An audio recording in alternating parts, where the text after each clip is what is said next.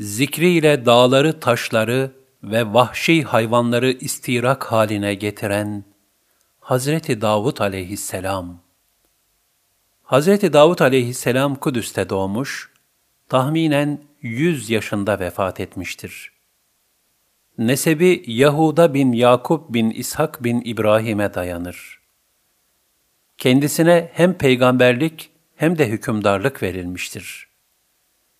Tarihçilere göre hükümdarlığı tahminen önce 1015 975 yılları arasındadır. Kur'an-ı Kerim'de Davut aleyhisselamın 16 yerde ismi geçer. Ona İbrani lisanıyla Zebur indirilmiştir.